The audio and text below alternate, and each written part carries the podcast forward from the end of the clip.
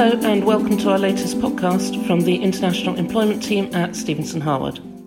I'm Anne Preetham, I'm a partner in the team, and I'm joined today by Elspeth Hunt, who's an associate. Welcome, Elspeth. Thanks, Anne. Today we're going to be discussing neurodiversity and the workplace. Recent reports have indicated that there's been a dramatic increase in the number of employment tribunal claims which reference disability discrimination as a result of a neurodiverse condition. We think this is a trend we're likely to see continue, so it's important for employers to know about what they should be doing in this area. Let's get started by clarifying what we mean by neurodiversity. Neurodiversity refers to a range of differences in individual brain function and behavioural traits. Whereas the majority of the population are so called neurotypical, i.e., their brain functions and processes information in the way that is typically expected, around one in seven people in the UK are thought to be neurodivergent, meaning that the brain functions, learns, and processes information differently. Elspeth, can you run us through a number of conditions that fall within the neurodivergent spectrum? Yeah, of course. Neurodivergent um, conditions include ADHD, which is attention deficit hyperactivity disorder. This is a condition that affects people's behaviour. People with ADHD may have high levels of spontaneity, courage, and empathy. They can hyperfocus on certain tasks, may be inventive thinkers, and open to new experiences. There's dyslexia, Dyslexia is usually characterized by a difficulty in learning to read or interpret words, letters, and other symbols. People with dyslexia can often perceive certain kinds of visual information better than those without the condition and are often creative. Autism is a developmental disorder, and there is a large spectrum of how people may be affected. It is typically characterized by difficulty in social interaction and communication, and by restricted or repetitive patterns of thought and behavior. Many individuals with autism pay attention to complex details, have good memories, and show certain speciality skills. They can memorize and learn information quickly and have a logical and methodical thinking approach. Dyspraxia is an impairment of the organization and planning of movement. Dyspraxia not only affects the planning of movement and how to execute movement, but also causes difficulty with perception, language, memory, processing, and judgment. Many people with dyspraxia have strong problem solving skills and a great sense of empathy and understanding for others. Dyscalculia is a specific and persistent difficulty in understanding numbers. Those with this condition often have a love for words and are often exceptional at reading and writing. Many have creative and artistic skills, intuitive thinking, and great organisational skills. So, as we can tell from the way that Elspeth has described those conditions, there are some real strengths that people with neurodivergent conditions can bring to the workplace. Given the spectrum of conditions, many neurodiverse employees may be considered, for the purposes of the Equality Act 2010, to have a disability, even though they may not see themselves as such. The definition of the disability under the Act refers to a physical or mental impairment which has a substantial and long term adverse effect on an individual's ability to carry out normal day to day activities. Whether an individual is considered disabled under the Act will be fact specific. In other words, it looks specifically at the individual and their condition on a case by case basis. Thanks, Anne. If it's the case that an employee with a neurodiverse condition is considered disabled, the employer will then have a duty to make reasonable adjustments. The duty to make reasonable adjustments is unique to the protected characteristic of disability. Where the duty arises, the employer must effectively treat the disabled person more favourably than others in an attempt to reduce or remove that individual's disadvantage. A failure to make a reasonable adjustment amounts to discrimination under the Equality Act 2010. That's right, and there's also some interesting case law in the area. So, in an employment tribunal case called Sherborne and N Power Limited, an employee who had autism was required to work in an open plan setting and had a busy walkway behind him. That caused him to feel overwhelmed and distracted, so he later became distressed with changes in his work environment and sadly had a breakdown. The employee's line manager made very little effort to understand what autism meant, and the employer's occupational health team recommended adjustments, but the manager claimed she couldn't implement the proposed adjustments because of inadequate training. Within three weeks of the occupational health assessment, she invoked a capability procedure, and the employee was eventually dismissed. He succeeded in claims for indirect disability discrimination and failure to make reasonable adjustments. And an employment tribunal found that there had been continuous management failure, as they termed it, to understand the employee's disability and a failure to implement reasonable adjustments, including those recommended by the employer's own occupational health team. But aside from the duty to make reasonable adjustments, what other protections are afforded to a neurodivergent individual who's considered disabled in accordance with the Act? Well, there are a number of things that they'll be protected from. For example, direct discrimination, which is treating someone worse because of their disability. For example, refusing to promote an employee because of their dyslexia. They will also be protected from indirect discrimination, which means implementing rules or policies that, whilst they may appear neutral, are more detrimental to those who are disabled. An example of this is a policy of hot desking.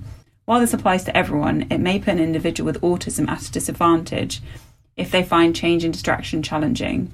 Indirect discrimination can be objectively justified if the employer can show it was proportionate means of achieving a legitimate aim. The individual can also be protected from associative discrimination, which means treating someone unfairly because either someone they know or someone they are associated with has a certain protected characteristic under the Equality Act 2010. For example, if an employee's child has dyspraxia and her employer treats her unfairly because of this, she may claim associative discrimination on the grounds of her child's condition. They may also have protection from discrimination arising from a disability. This can occur when an employer treats an individual unfavourably because of something arising in consequence of their disability. An example of this is if an employee with ADHD needs to take frequent breaks to have a walk and expend some energy, and the employer then puts them on a disability process because they are away from their desk too often. They would be discriminated against them for those frequent breaks, which is something that arises from their disability. There is finally perceptive discrimination. This is an interesting one, and it refers to treating an individual unfairly because it's believed they have a certain protected characteristic, e.g., a disability, even though they do not. So, if an employer treats an employee unfairly because they believe he is dyslexic, when in fact he is not, he would still be protected under the Equality Act. A neurodivergent employee who is deemed disabled is also protected against victimisation or harassment as a result of their disability. So, as well as looking at the conditions which are protected, it's also worth noting that the Equality Act provides protection for a wide range of individuals, including job applicants, before they even come into your employment. And this is really important when looking at your recruitment practices. Conventional recruitment interviews may be challenging for neurodiverse individuals. In particular, those with autism may find it difficult to answer open ended questions, make eye contact, or interpret voice tones and facial expressions, all key indicators that we tend to use in conventional interviewing. Some businesses are seeking out cognitive diversity and focusing on a fairer process for neurodiverse individuals. For example, adjusting their recruitment process by replacing in person interviews with performance based tasks, like analysing a set of data or producing a report in small groups. Some others are providing training for managers who carry out interviews on the common challenges shared by neurodiverse individuals, such as difficulty in interpreting non-verbal prompts, altering the physical layout of office space to minimise high volumes of noise and lighting, as well as other sensory stimuli. There are several steps businesses can take to provide greater equality for neurodiverse individuals in the recruitment process. Some of these steps include implementing a neurodiversity policy, which allows for adjustments in the recruitment processes. Such adjustments might include allowing for an interview process that can be conducted over a longer period of time with more breaks. They could also provide for alternative assessments with a focus on performance based tasks as opposed to one on one interviews. You could also avoid using psychometric tests and provide job applicants with the option to safely disclose their condition at various stages in the recruitment process. Such steps might also include delivering training to recruitment managers and interviewers on neurodiverse conditions and on making adjustments to the recruitment process. For example, how to phrase questions, allowing for breaks, and how to avoid unconscious bias against unconventional behaviour. Another step might include using clear and concise job descriptions with a breakdown of responsibilities and tasks involved. These job descriptions should also allow for a wider range of skills at the expense of generalist competency requirements. There's been a very interesting case involving a neurodiverse job applicant in Government Legal Services and Brookes. It's a 2017 case. In this case, the employer required a job applicant with Asperger's syndrome to sit a multiple choice test. The Employment Appeal Tribunal upheld the tribunal's decision that the multiple choice test was an unjustified provision, criterion, or practice which amounted to unlawful disability discrimination. It decided that the employer had also breached its duty to make reasonable adjustments by failing to adapt the format of the test to accommodate this job applicant.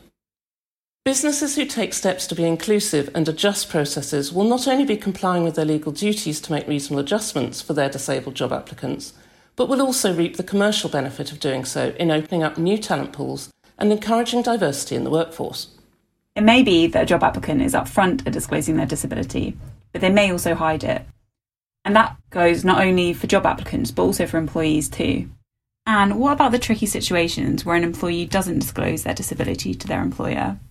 That's a really good question, Elspeth. It's one we're asked a lot by our clients. The issue of knowledge is really important. An employer cannot be liable for direct disability discrimination, discrimination arising from disability or failure to make reasonable adjustments unless it knew or should have known about the employee's disability.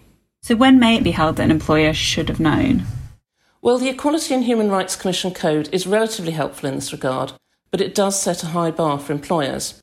And what it says is that and a quote, an employer must do all they can reasonably be expected to do to find out if a worker has a disability. That's pretty wide ranging, but it also makes some additional points.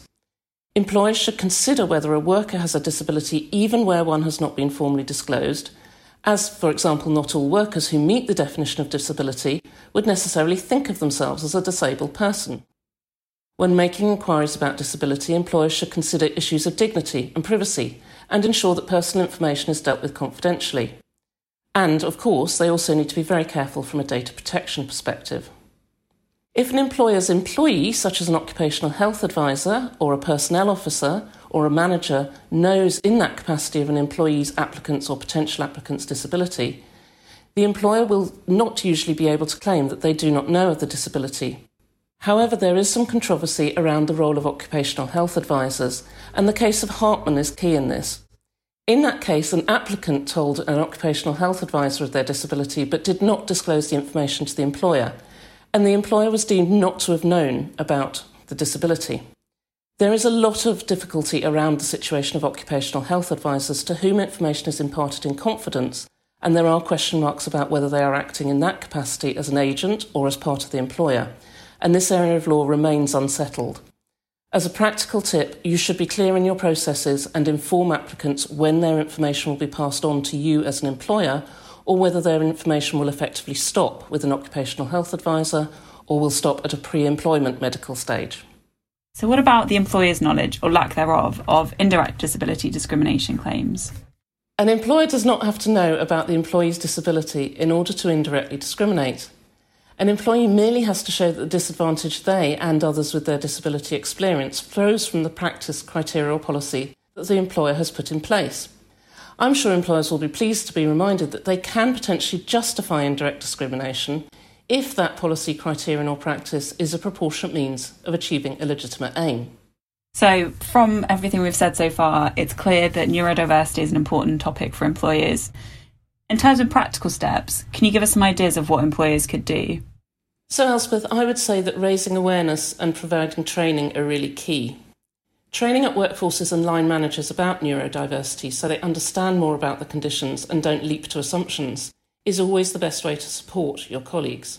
A lot of the case law in this area really comes down to a simple lack of understanding of the conditions and therefore a lack of support and adjustments offered by line managers.